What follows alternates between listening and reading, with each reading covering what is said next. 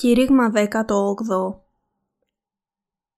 Πρέπει να ξέρουμε ότι ο προορισμός σχεδιάστηκε μέσα στην δικαιοσύνη του Θεού.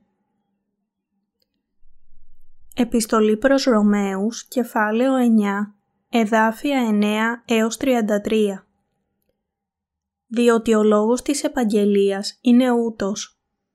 Κατά των καιρών τούτων θέλω ελθεί και η Σάρα θέλει έχει ιόν και ουχή μόνον τούτο, αλλά και Ρεβέκα, ότε συνέλαβε δύο εξ ενός ανδρός, Ισαάκ του πατρός ημών, διότι πριν έτη γεννηθώσει τα παιδεία και πριν πράξωση τι αγαθών ή κακών, διαναμένει ο κατεκλογήν προορισμός του Θεού, ουχή εκ των έργων, αλλά εκ του καλούντος. Ερέθη προς αυτήν, ότι ο μεγαλύτερος θέλει δουλεύσει εις τον μικρότερον, καθώς είναι γεγραμμένον. Τον Ιακώβ ηγάπησα, τον δε Ισάφ εμίσησα. Τι λοιπόν θέλω με νηπεί, μήπως είναι αδικία εις των Θεών. Μη γέννητο, διότι προς τον Μωυσήν λέγει, θέλω ελεήσει όντι να ελεώ και θέλω ικτηρήσει όντι να ικτήρω. Άρα λοιπόν δεν είναι του θέλοντος, ουδέ του τρέχοντος, αλλά του ελεούντος Θεού.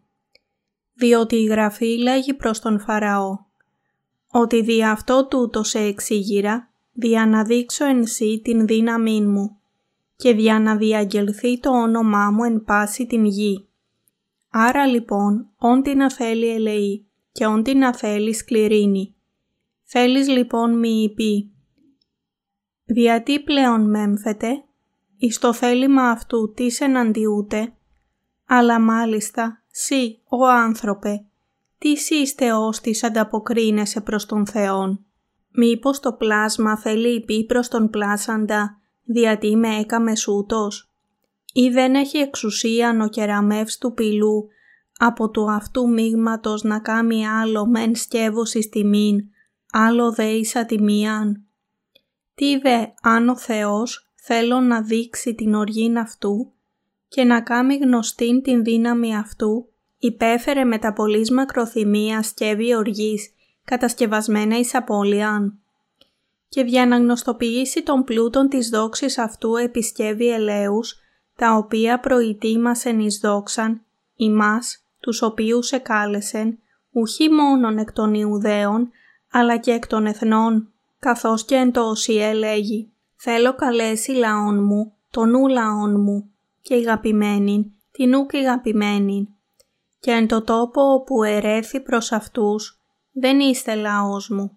Εκεί θέλουσι καλεστεί η Θεού ζώντος. Ο δε Ισαΐας κράζει υπέρ του Ισραήλ. Αν και ο αριθμός των ιών Ισραήλ είναι ως η άμμος της θαλάσσης, το υπόλοιπον αυτόν θέλει σωθεί διότι θέλει τελειώσει και συντέμει λογαριασμών με τα δικαιοσύνης. Επειδή συντετμημένων λογαριασμών θέλει κάμει ο Κύριος επί της γης. Και καθώς προείπεν ο Ισαΐας, αν ο Κύριος Σαβάωθ δεν ήθελε να αφήσει η σημά σπέρμα, ως τα σόδομα ηθέλομεν γίνει και με τα γόμορα ηθέλομεν ομοιωθεί. Τι λοιπόν θέλομεν υπή, ότι τα έθνη τα μη ζητούν τα δικαιοσύνη έφτασαν εις δικαιοσύνην, δικαιοσύνην δε, την εκπίστεως. Ο δε Ισραήλ ζητών νόμων δικαιοσύνης, εις νόμων δικαιοσύνης δεν έφτασε. Διατί, επειδή δεν εζήτη αυτήν εκπίστεως, αλλά ως εκ των έργων του νόμου, διότι προσέκοψαν εις των λίθων του προσκόμματος.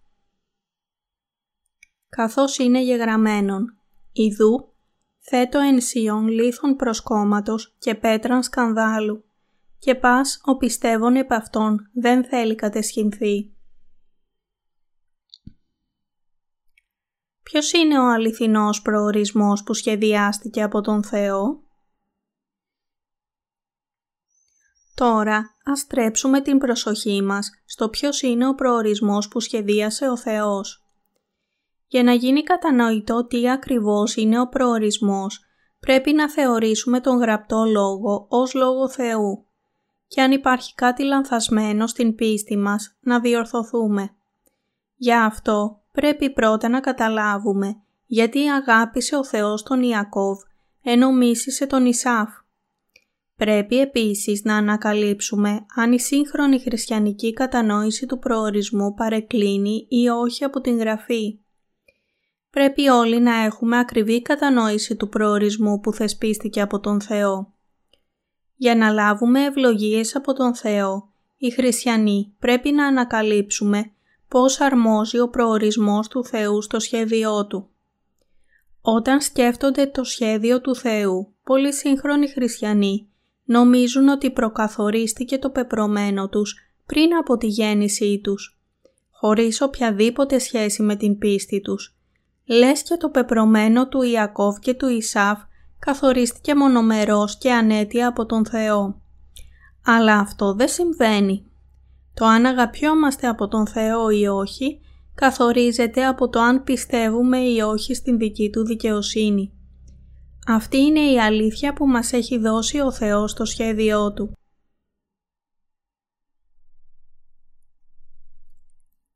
Αν θέλετε να καταλάβετε σωστά τον προορισμό του Θεού, πρέπει να απορρίψετε κάθε δική σας σκέψη και να επικεντρώσετε την προσοχή σας στην δικαιοσύνη του Θεού.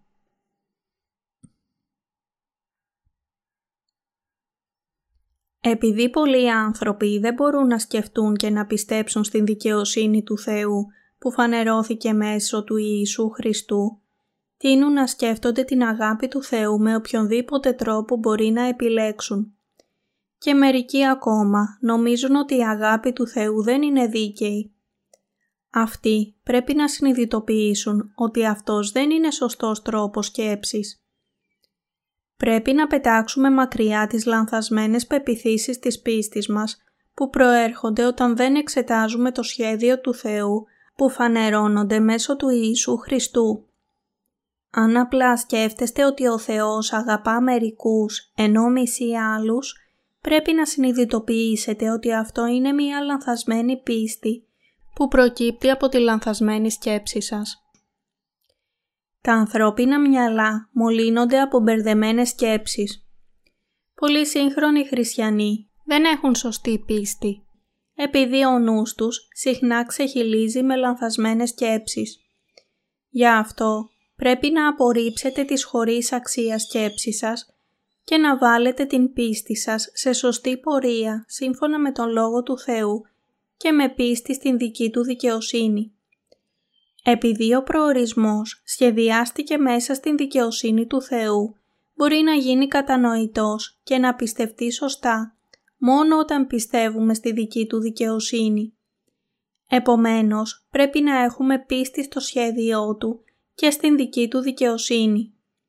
Το σχέδιο του Θεού είναι να ντύσει με δικαιοσύνη όσους πιστεύουν στην αγάπη Του μέσα στην δική Του δικαιοσύνη.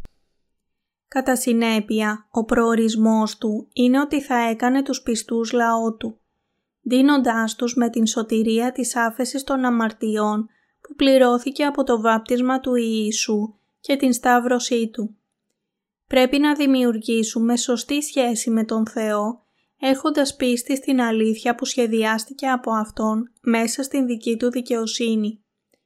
Ο Θεός έχει κάνει αντικείμενα της αγάπης Του όσους είναι όπως ο Ιακώβ, ενώ έχει κάνει αντικείμενα της οργής Του όσους είναι όπως ο Ισάφ.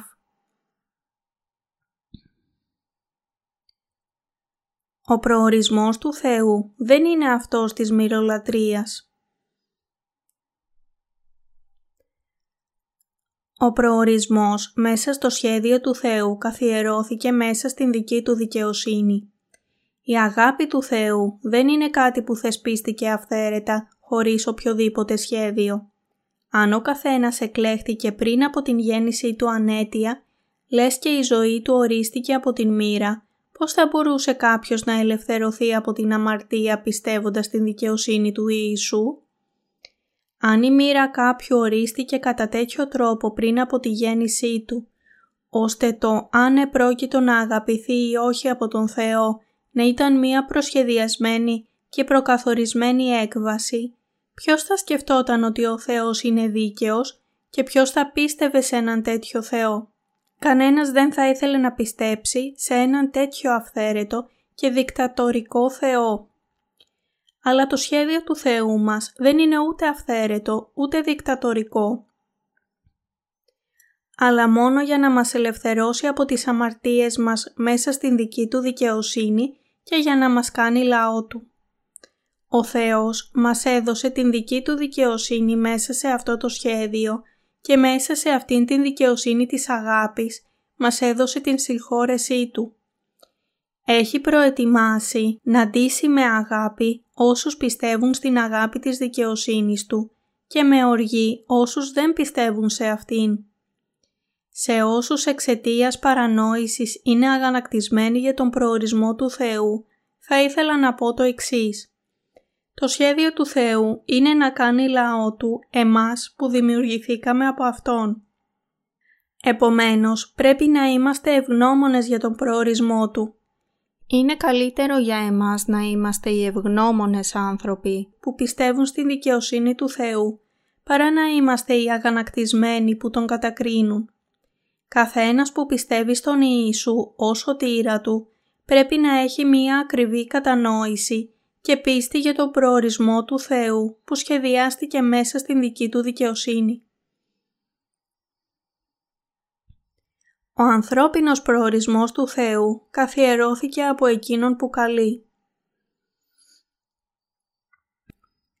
Η σημερινή περικοπή από την επιστολή προς Ρωμαίους κεφάλαιο 9, εδάφιο 9 λέει «Διότι ο λόγος της επαγγελίας είναι ούτως, Κατά των καιρών τούτων θέλω ελθεί και η Σάρα θέλει έχει ιών. Και ουχή μόνον τούτο, αλλά και Ρεβέκα. Ότε συνέλαβε δύο εξ ενός ανδρός, Ισαάκ του πατρός ημών. Διότι πριν έτη γεννηθώσει τα παιδεία και πριν πράξωση τι αγαθών ή κακών, διαναμένει ο κατεκλογήν προορισμός του Θεού, ουχή εκ των έργων, αλλά εκ του καλούντος. Ερέθη προς αυτήν, ότι ο μεγαλύτερος θέλει δουλεύσει στον μικρότερον, καθώς είναι γεγραμμένον, τον Ιακώβ γάπησα, τον δε Ισάφ εμίσησα. Αυτή η περικοπή μας λέει ότι ο προορισμός του Θεού είναι αυτός της αγάπης που σχεδιάστηκε μέσα στην αγάπη της δικαιοσύνης του Θεού. Όπως φαίνεται στην Γένεση κεφάλαιο 18 εδάφιο 10, αν και ήταν ανθρώπινα αδύνατο για την Σάρα να γεννήσει παιδί, ο Αβραάμ πίστεψε στην υπόσχεση επειδή ο Θεός είχε δώσει τον λόγο του. Έτσι ο Θεός δικαίωσε τον Αβραάμ. Ο Θεός του έδωσε τον γιο του τον Ισαάκ επειδή πίστεψε σε Αυτόν και ο Θεός αποδέχτηκε την πίστη του. Συνεπώς, όταν μιλάμε για πίστη στην δικαιοσύνη του Θεού, μιλάμε για πίστη στον Λόγο του Θεού. Η συζήτησή μας για το σχέδιο και τον προορισμό του Θεού πρέπει επίσης να καθοδηγείται από την πίστη μας στον Λόγο Του.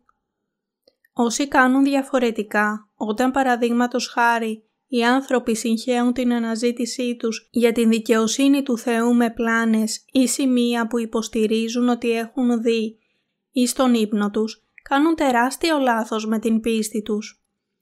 Ο Παύλος παραπέρα προσθέτει ότι και Ρεβέκα, ότε συνέλαβε δύο εξ ενός ανδρός, Ισαάκ του πατρός ημών, διότι πριν έτη γεννηθώσει τα παιδεία και πριν πράξωση τι αγαθών ή κακών, διαναμένει ο κατεκλογήν προορισμός του Θεού, ουχή εκ των έργων, αλλά εκ του καλούντος, ερέθη προς αυτήν, ότι ο μεγαλύτερος θέλει δουλεύσει στον μικρότερον.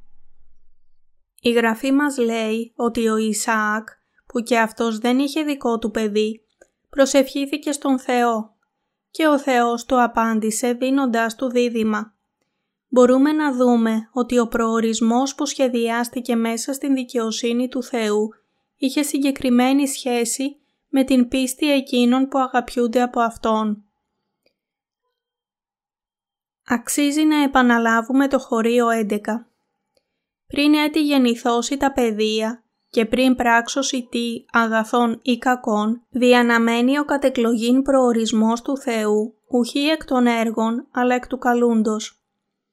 Το κλειδί για την κατανόηση της αλήθειας του προορισμού και της εκλογής μέσα στο σχέδιο του Θεού είναι ότι ο σκοπός του Θεού είναι εκ του καλούντος. Ανάμεσα στον Ιακώβ και τον Ισάφ, ο Θεός κάλεσε και αγάπησε τον Ιακώβ σύμφωνα με τον προορισμό μέσα στο σχέδιο του Θεού. Όταν ο Θεός καλεί ανθρώπους και τους αγαπά, με άλλα λόγια, καλεί και αγαπά ανθρώπους που όπως ο Ιακώβ είναι κάθε άλλο παρά δίκαιοι. Ο Θεός δεν κάλεσε τον Ισάφ που νόμιζε ότι ήταν δίκαιος, ενώ ήταν γεμάτος περηφάνεια. Στον προορισμό του Θεού που θεσπίστηκε μέσα στο σχέδιό Του, είναι φυσικό ότι ο Θεός θα καλούσε και θα αγαπούσε ανθρώπους όπως ο Ιακώβ. Ο σκοπός του Θεού όταν καλεί ανθρώπους όπως ο Ιακώβ ήταν να κάνει αμαρτωλούς ανθρώπους, παιδιά του απαλλαγμένα από την αμαρτία. Εκείνος που καλεί για να ντύσει τους καλεσμένους με αγάπη είναι ο Θεός. Και ανάμεσα στον Ιακώβ και στον Ισάφ, εκείνος που κλήθηκε ήταν ο Ιακώβ. Πρέπει να γνωρίσουμε και να πιστέψουμε στην δικαιοσύνη του Θεού μέσα στο σχέδιό Του. Ο Ιακώβ αντιπροσωπεύει τον τυπικό χαρακτήρα ενός αμαρτωλού, στον οποίο ο Θεός έχει δείξει το έλεος Του μέσα στην δική Του δικαιοσύνη. Ενώ ο Ισάφ αντιπροσωπεύει εκείνον που στρέφεται ενάντια στον Θεό, αδιαφορώντας για την δίκαιη αγάπη Του και προβάλλοντας την δική Του δικαιοσύνη. Για αυτό το κλειδί για την κατανόηση του Λόγου του Θεού αναφορικά με τον προορισμό που ορίστηκε μέσα στο σχέδιό Του είναι να γίνει κατανοητό ότι ο σκοπός του Θεού είναι εκ του καλούντος. Πρέπει να ελευθερωθούμε από τις ψευδείς πίστης που δημιουργήθηκαν από δικές μας σκέψεις. Μέσα στην δική του δικαιοσύνη, ο Θεός μπορούσε μόνο να αγαπήσει τον Ιακώβ και να μισήσει τον Ισάφ. Η εξήγηση του Θεού για το σχέδιο και τον προορισμό Του προσφέρεται στον κάθε ένα μέσω της δήλωσής Του ότι ο σκοπός του Θεού είναι εκ του καλούντος. Το σχέδιο του Θεού είναι η αλήθεια της αγάπης που εκπληρώθηκε μέσα στην δική Του δικαιοσύνη. Όταν ο Θεός αγάπησε τον Ιακώβ αλλά μίσησε τον Ισάφ, ο προορισμός αναμενόταν να εκπληρώσει την δικαιοσύνη του Θεού σύμφωνα με το σχέδιό Του για την σωτηρία. Δεν αγαπιέστε και σώζεστε από τον Θεό από τα καλά έργα όπως ισχυρίζονται πολλές άλλες θρησκείες. Αλλά λυτρώνεστε από τις αμαρτίες σας και γίνεστε παιδιά Του μόνο από την πίστη στο σχέδιό Του και την δική Του δικαιοσύνη. Κάνει λάθος ο Θεός. Ο Θεός αγαπά όσους πιστεύουν και αγαπούν την δική Του δικαιοσύνη. Με άλλα λόγια, δεν υπάρχει τίποτε λανθασμένο στο γεγονός ότι ο πατέρας μας αποφάσισε να αγαπήσει και να κάνει παιδιά του όσους πιστεύουν στη δικαιοσύνη του Θεού μέσω του Ιησού Χριστού. Ο Θεός δεν σχεδίασε να αγαπήσει τον καθένα εν Χριστώ Ιησού, αλλά να αγαπήσει ανθρώπους όπως ο Ιακώβ. Πρέπει να αναρωτηθούμε λοιπόν αν είμαστε όπως ο Ιακώβ ή όπως ο Ισάφ αλλά ακόμα και όσους όντας γεμάτοι από τις καλές πράξεις και την δικαιοσύνη τους, εξακολουθούν να θέλουν να αγαπηθούν από τον Θεό, κανένας δεν μπορεί να τους εμποδίσει να στραφούν στο λάθος δρόμο.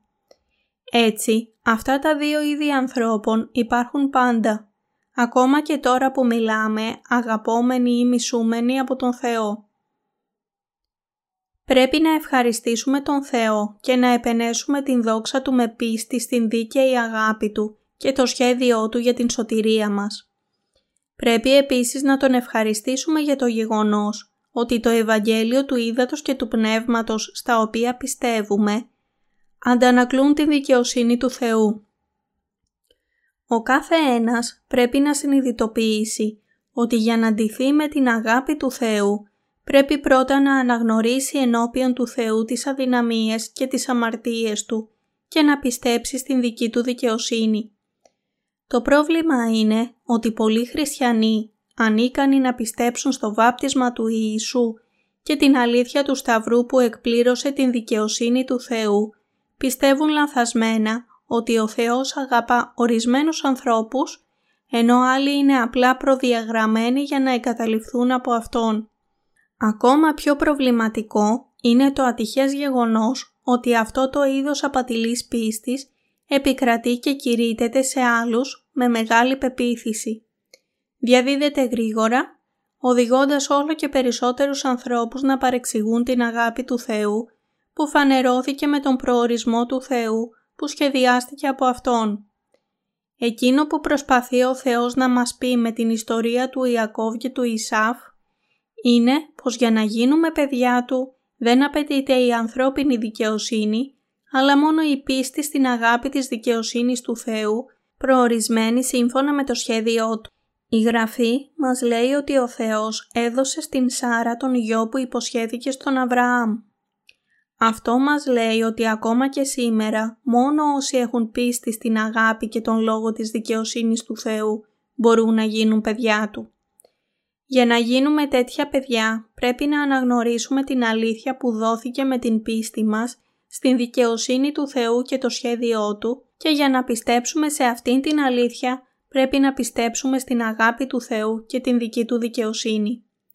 Η αγάπη του Ιησού Χριστού προς εμάς και το σχέδιο του Θεού για εμάς είναι η απόλυτη αλήθεια και αγάπη που δόθηκαν σε όλους μας. Για να μας σώσει από τις αμαρτίες μας ο Ιησούς ανέλαβε όλες τις αμαρτίες μας με το βάπτισμά Του. Πέθανε στον Σταυρό και αναστήθηκε από τον θάνατο. Όλα για να δώσει αιώνια ζωή σε όσους από εμάς πιστεύουν σε Αυτόν. Αυτή η αλήθεια δεν σημαίνει ότι μπορούμε να γίνουμε παιδιά του Θεού, απλά με το να είμαστε θρησκευόμενοι και επιδεικνύοντας τις προσπάθειές μας, αλλά σημαίνει ότι ο μόνος τρόπος για να γίνουμε παιδιά του Θεού είναι πιστεύοντας το λόγο της αγάπης και της δικαιοσύνης του Θεού που κηρύχθηκε σε εμάς και που σχεδιάστηκε για μας από Αυτόν. Πρέπει όλοι να αναγνωρίσουμε ότι μόνο όσοι πιστεύουν στην αγάπη και την δικαιοσύνη του Θεού είναι τιμένοι με την αγάπη Του. Ποια λοιπόν θα έπρεπε να είναι η διάθεσή μας; να έχουμε πίστη στο βάπτισμα του Ιησού και το αίμα του στον Σταυρό.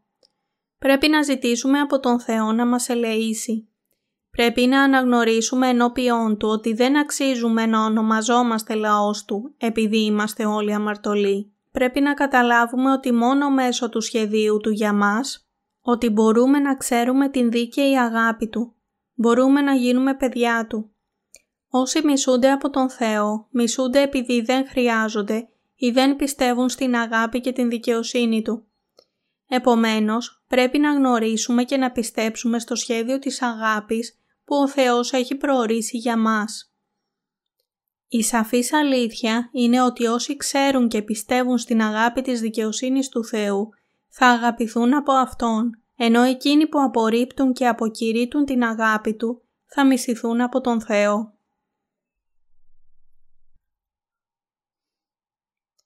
Ποιος μπορεί να δεχτεί το Ευαγγέλιο του Ήδατος και του Πνεύματος;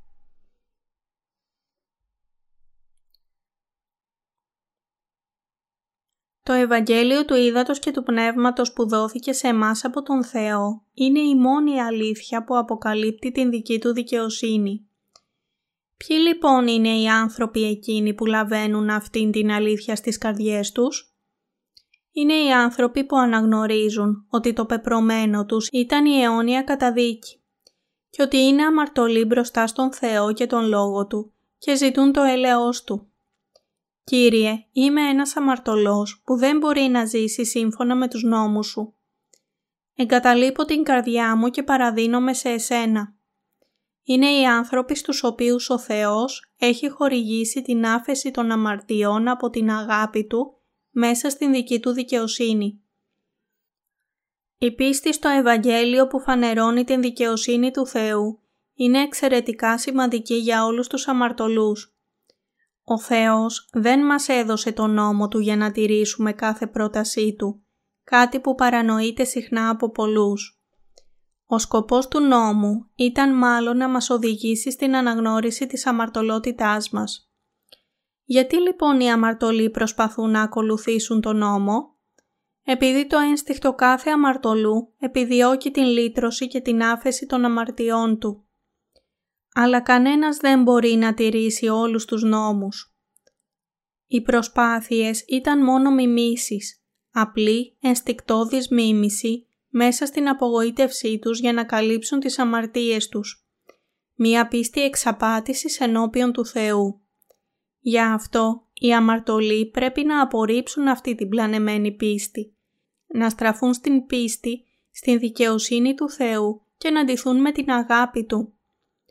Για να μας δείσει με αυτήν την αγάπη, ο Θεός έστειλε τον Ιησού στην γη, ο οποίος στην βάπτισή Του από τον Ιωάννη πήρε επάνω στους ώμους Του τις αμαρτίες του κόσμου και χύνοντας το αίμα Του στον σταυρό τις καθάρισε όλες.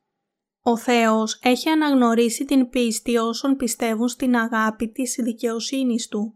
Όταν ελευθερωνόμαστε από όλες τις αμαρτίες μας μέσω της πίστης μας στο Ευαγγέλιο του Ήδατος και του Πνεύματος, το οποίο είναι η εκπλήρωση της δικαιοσύνης του Θεού, δινόμαστε με την αγάπη Του.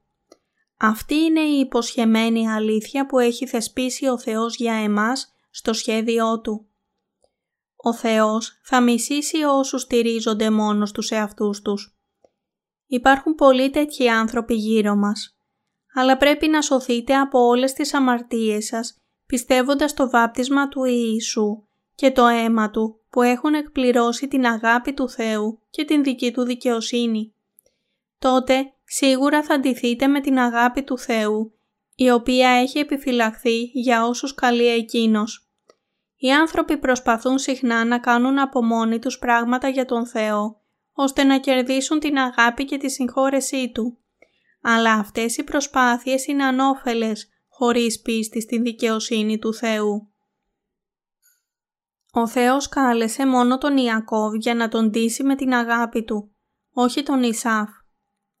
Ενώπιον του Θεού, ο Ιακώβ ήταν πανούργος και απατηλός ψεύτης. Αλλά επειδή πίστεψε στην αγάπη του Θεού και την δική του δικαιοσύνη, έγινε ένας από τους πατέρες της πίστης. Και εμείς επίσης πρέπει να δεχτούμε την αγάπη του Θεού, πιστεύοντας ως λύτρωσή μας το βάπτισμα του Ιησού και το αίμα του στον Σταυρό, την εκπλήρωση της δικαιοσύνης του Θεού. Επειδή ο Ισάφ προσπάθησε να ευλογηθεί από τον πατέρα του με το κυνήγι του, έγινε το σύμβολο όσων δεν θα μπορούσαν να κερδίσουν την ευλογία του Θεού. Πρέπει να ξοδέψουμε κάποιο χρόνο σκεπτόμενοι προσεκτικά πάνω σε αυτό το θέμα. Ποιοι σε αυτόν τον κόσμο είναι όπως ο Ισάφ; Δεν είμαστε εμείς σαν αυτόν. Οι άνθρωποι όπως ο Ιακώβ είναι εκείνοι που αξίζουν την δίκαιη αγάπη του Θεού. Ξέρουμε ότι και εμείς επίσης είμαστε αδύναμοι και κακοί όπως ο Ιακώβ. Ο Θεός που πριν ακόμα γεννηθούμε μας έχει καλέσει να σταθούμε όχι από τα έργα μας αλλά από την κλίση Του. Μας έχει πει να πιστέψουμε στην αγάπη και την δική Του δικαιοσύνη για να δεχτούμε την αγάπη Του.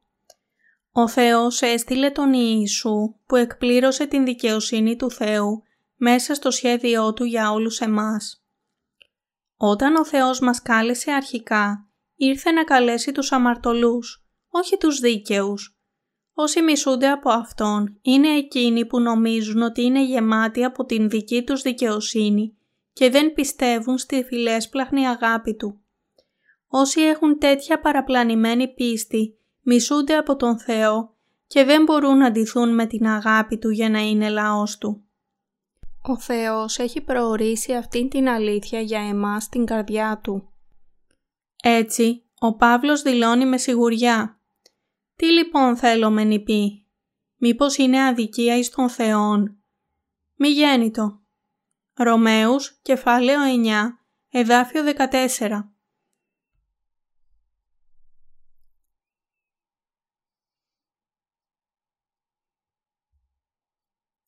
Από τον Θεό αγαπιούνται όσοι είναι όπως ο Ιακώβ. Όταν σας κοιτάζει ο Θεός, είστε αληθινά εκείνοι οι άνθρωποι που θα έδειχνε το ελαιός Του. Ποια αιτία χρειάζεται ο Θεός όταν ελέει οποιονδήποτε ελέει και μισεί οποιοδήποτε μισεί; Πώς μπορούμε να πούμε στον Θεό ότι μας αδίκησε; Υπάρχει αμέτρητος αριθμός ανθρώπων που ζουν σε αυτήν την γη. ενώ μερικοί από αυτούς αγαπιούνται από τον Θεό, άλλοι δεν αγαπιούνται.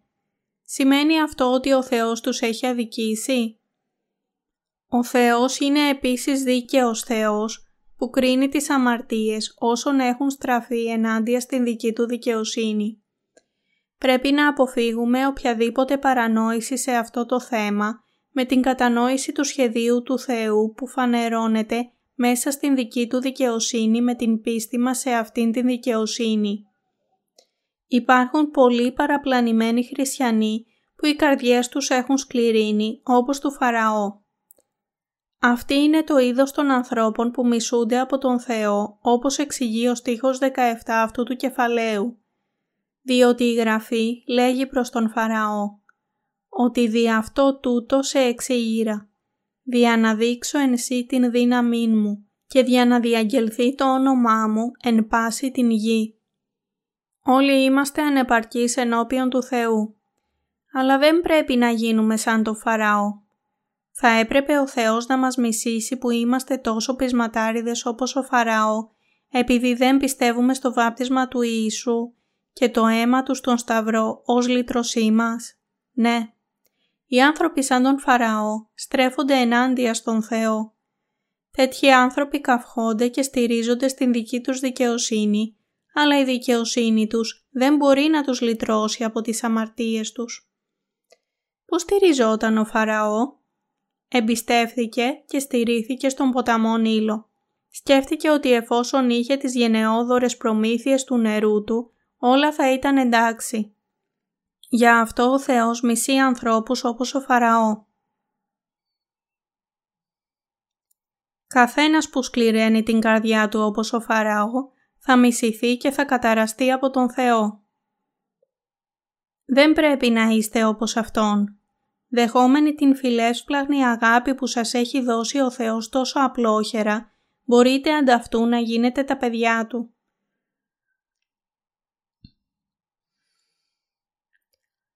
Συμφωνείτε χαροπά με το δίκαιο σχέδιο του Θεού.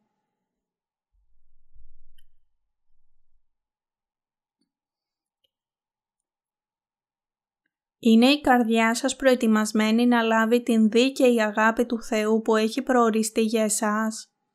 Υπάρχουν μερικοί άνθρωποι που αν και πιστεύουν στον Ιησού, υποφέρουν από άγχος επειδή έχουν παρανοήσει το σχέδιο του Θεού. Τέτοιοι άνθρωποι αναρωτιούνται εγώ πιστεύω στον Ιησού, αλλά με εξέλεξε πραγματικά ο Θεός. Αν δεν με εξέλεξε, ποια αξία έχει η πίστη μου; Τι θα έπρεπε να κάνω έπειτα; Δεν μπορώ να σταματήσω να πιστεύω στον Ιησού. Τι μπορώ να κάνω; Πιστεύω αληθινά στον Ιησού, αλλά τι συμβαίνει αν δεν περιλαμβάνομαι στην εκλογή Του; Μπορούν έπειτα να προσπαθήσουν να ανακουφιστούν με την σκέψη. Αφού πιστεύω στον Ιησού και παρακολουθώ τις συνάξεις της Εκκλησίας, πρέπει να με έχει εκλέξει ο Θεός. Σίγουρα αυτό συμβαίνει. Ο ουρανός θα έχει βεβαίως έναν τόπο για μένα. Αλλά όταν πέφτουν στην αμαρτία, αναρωτιούνται πάλι. Δεν πρέπει να με έχει εκλέξει ο Θεός. Ίσως είναι ώρα να εγκαταλείψω τον Ιησού. Με άλλα λόγια, σκέφτονται μόνοι τους, συμπεραίνουν μόνοι τους και καταλήγουν μόνοι τους. Αυτοί οι άνθρωποι πρέπει ιδιαίτερα να ξανασκεφτούν την κατανόησή τους για το σχέδιο του Θεού και να αποκτήσουν τη σωστή κατανόηση για να πιστέψουν στον Ιησού ως σωτήρα τους. Από την άλλη πλευρά, όσοι πιστεύουν περισσότερο στις διδασκαλίες των θεολόγων παρά στον Λόγο του Θεού, μπορεί να πούν δεν είπε ο Θεός ότι ο μεγαλύτερος θα υπηρετήσει τον νεότερο και ότι αγάπησε τον Ιακώβ ενώ μίσησε τον Ισάφ πριν ακόμα γεννηθούν. Δεδομένου ότι πιστεύουμε στον Ιησού τώρα, σίγουρα πρέπει να έχουμε ταχθεί να σωθούμε πριν ακόμα από την γέννησή μας. Αλλά ο Απόστολος Παύλος μας λέει ότι ο προορισμός που σχεδιάστηκε από τον Θεό είναι ουχή εκ των έργων αλλά εκ του καλούντος. Η εκτέλεση του νόμου δεν κάνει κάποιον παιδί του Θεού. Μπορούμε να γίνουμε παιδιά Του μόνο έχοντας πίστη στην δικαιοσύνη του Θεού και με το έλεος Του και την αγάπη Του που φανερώθηκαν με το βάπτισμα του Ιησού και το αίμα του στον Σταυρό. Λόγω των δογμάτων που θέσπισαν οι θεολόγοι, πολλοί άνθρωποι είναι ανίκανοι να πιστέψουν ως σωτηρία τους στο βάπτισμα του Ιησού και το αίμα του, την εκδήλωση της δικαιοσύνης του Θεού. Όσοι έχουν ακούσει την αγάπη του Ευαγγελίου που παρουσιάζει την δική του δικαιοσύνη αλλά δεν πιστεύουν σε αυτό, είναι ακριβώς όπως ο Φαραώ. Ο Θεός μισεί όσους προσπαθούν να γίνουν παιδιά του Θεού πιστεύοντας τον Ιησού σύμφωνα με τις προτιμήσεις τους, χωρίς πίστη στην δικαιοσύνη του Θεού που αποκαλύπτεται στον Ιησού Χριστό. Αν δεν πιστεύετε στην δίκαιη αγάπη του Θεού που παρουσιάστηκε μέσω του Ιησού Χριστού, είναι καιρός να το κάνετε τώρα. Έτσι θα ντυθείτε με την αγάπη του Θεού. Αρχικά, όλοι ήμασταν όπως ο Ισάφ. Όμως σωθήκαμε με μιας από τις αμαρτίες μας, πιστεύοντας στην αγάπη της δικαιοσύνης του Θεού. Έχουμε λάβει την ευλογημένη αγάπη του Θεού, πιστεύοντας την δική του δικαιοσύνη ο Θεός έχει προσφέρει εξίσου και στους Ισραηλίτες και στους εθνικούς την ευλογία να ικανώσει όσους πιστεύουν στην δίκαιη αγάπη Του, να γίνουν παιδιά Του. Ακριβώς όπως είπε ο Θεός, θέλω καλέσει λαόν μου, τον ου λαόν μου, και αγαπημένην, την ου και αγαπημένην. Μας έχει δώσει το Ευαγγέλιο του βαπτίσματος του Ιησού και του αίματός Του και σε όσους από εμάς πιστεύουν σε αυτό, την δίκαιη αγάπη Του. Η ακόλουθη περικοπή και εν το τόπο όπου ερέθη προς αυτούς δεν είστε λαός μου. Εκεί θέλουσι καλεστεί η Θεού ζώντος. Είναι ο λόγος της αγάπης του Θεού που έχει εκπληρωθεί για μας σήμερα. Μπορούμε έτσι να αναγνωρίσουμε ότι επειδή υστερούμασταν ενώπιον του Θεού, ο Θεός μας έσωσε με το να έρθει σε εμάς με σαρκική μορφή και να καταστήσει την αγάπη της δικαιοσύνης Του διαθέσιμη σε εμάς. Το ότι εσείς και εγώ είμαστε σωσμένοι από όλες τις αμαρτίες μας ενώπιον του Θεού, αυτό είναι η λυτρωτική αγάπη που έχει σχεδιαστεί μέσα στην δικαιοσύνη του Θεού. Το να λυτρωθούμε από όλες τις αμαρτίες μας πιστεύοντας την αγάπη της δικαιοσύνης του Θεού, χωρίς να σκληραίνουμε τις καρδιές μας, μπορεί να γίνει μόνο πιστεύοντας την αλήθεια. Εκτός από αυτόν τον τρόπο της πίστης, δεν υπάρχει κανένας άλλος τρόπος για να λάβουμε την άφεση των αμαρτιών. Όλοι γεννιόμαστε με πεισματάρικες καρδιές, αλλά ο Λόγος του Θεού μπορεί να νικήσει τις καρδιές μας και το πείσμα μας. Οι καρδιές μας θα κυβερνιόνται τότε από την ειρήνη του Θεού. Αν πιστεύετε στον Θεό, η δικαιοσύνη του Θεού θα είναι δική σας. Αν δεν υπήρχε το Ευαγγέλιο της αλήθειας που περιέχει την δικαιοσύνη του Θεού το οποίο κηρύττουμε, ο κάθε ένας σε αυτόν τον κόσμο θα αντιμετώπιζε την καταστροφή του. Χωρίς όσους διαδίδουν το Ευαγγέλιο του Ήδατος και του Πνεύματος, όλη η ανθρωπότητα θα είχε χάσει την ελπίδα της. Αν δεν ήταν εκείνοι που είναι ντυμένοι με την δίκαιη αγάπη του Θεού, ο κόσμος θα είχε φτάσει ήδη στο τέλος του και κάθε ένας θα είχε κριθεί για τις αμαρτίες του. Αλλά ο Θεός έχει αφήσει σε αυτήν την γη όσους από εμάς πιστεύουμε στην αγάπη της δικαιοσύνης Του. Μπορούμε να είμαστε μόνο ευγνώμονες στον Θεό που εργάζεται με εμάς, παρά τις πολλές αδυναμίες και ανεπάρκειές μας. Η πίστη που είναι εντυμένη με την αγάπη της δικαιοσύνης του Θεού είναι η δικαιοσύνη που έχει προέλθει από το βάπτισμα του Ιησού και το αίμα του στον Σταυρό. Η πίστη στην δικαιοσύνη του Θεού βρίσκεται σε μία καρδιά που πιστεύει στο βάπτισμα του Ιησού και το αίμα Του. Είναι μέσω της πίστης μας στην δική Του δικαιοσύνη που είμαστε ελευθερωμένοι από τις αμαρτίες μας. Αυτή η αλήθεια είναι το σχέδιο, ο προορισμός και η εκλογή που έχει ορίσει ο Θεός για μας. Ο Θεός έχει πει ότι όποιος πιστεύει στον Λόγο του Θεού που εκπληρώνει την δικαιοσύνη του εν Χριστώ Ιησού, θα σωθεί από τις αμαρτίες του. Κάποιος αντιμετωπίζει την καταστροφή όχι επειδή η δικαιοσύνη του Θεού δεν έχει εξαλείψει όλες τις αμαρτίες του, αλλά επειδή δεν πίστεψε με την σκληρημένη καρδιά του σε αυτήν. Πρέπει να καταστήσουμε την καρδιά μας μαλακή απέναντι στον Λόγο του Θεού και να πιστέψουμε στο Ευαγγέλιο του Ήδατος και του Πνεύματος. Οι καρδιές μας πρέπει να αγωνατίσουν ενώπιόν Του. Ευλογηθήκαμε πιστεύοντας την αγάπη της δικαιοσύνης του Θεού. Μας έσωσε από όλες τις αμαρτίες μας επειδή είχε τόσο πολύ έλεος για μας. Τον ευχαριστούμε. Εμείς που πιστεύουμε στην δικαιοσύνη του Θεού δεν έχουμε τίποτε για να ντρεπόμαστε. Αντίθετα, έχουμε κάθε λόγο για να είμαστε περήφανοι για την δική του δικαιοσύνη. Το ότι ο Θεός μας έχει σώσει εντελώς από τις αμαρτίες μας έγινε επειδή έχουμε έρθει ενώπιον Του ανεπαρκής. Δοξάστε τον Κύριο για αυτήν τη σωτηρία. Για να αγαπηθούμε από τον Θεό, πρέπει να μπορούμε να πιστέψουμε στην δική Του δικαιοσύνη. Ξέρετε αυτήν την δικαιοσύνη του Θεού; Αν ναι, τότε πιστέψτε σε αυτήν. Η δίκαιη αγάπη του Θεού θα έρθει τότε στην καρδιά σας. Ήθε η πίστη σας στην αγάπη της δικαιοσύνης του Θεού που έχει σχεδιαστεί για σας να είναι απαλλαγμένη από κάθε παρανόηση. Ήθε η αγάπη της λύτρωσης που ο Θεός έχει θεσπίσει για σας να έρθει στην καρδιά σας. Αλληλούια! Ευχαριστώ τον Τρισυπόστατο Θεό που μας έχει κάνει παιδιά Του μέσα στην δική Του δικαιοσύνη.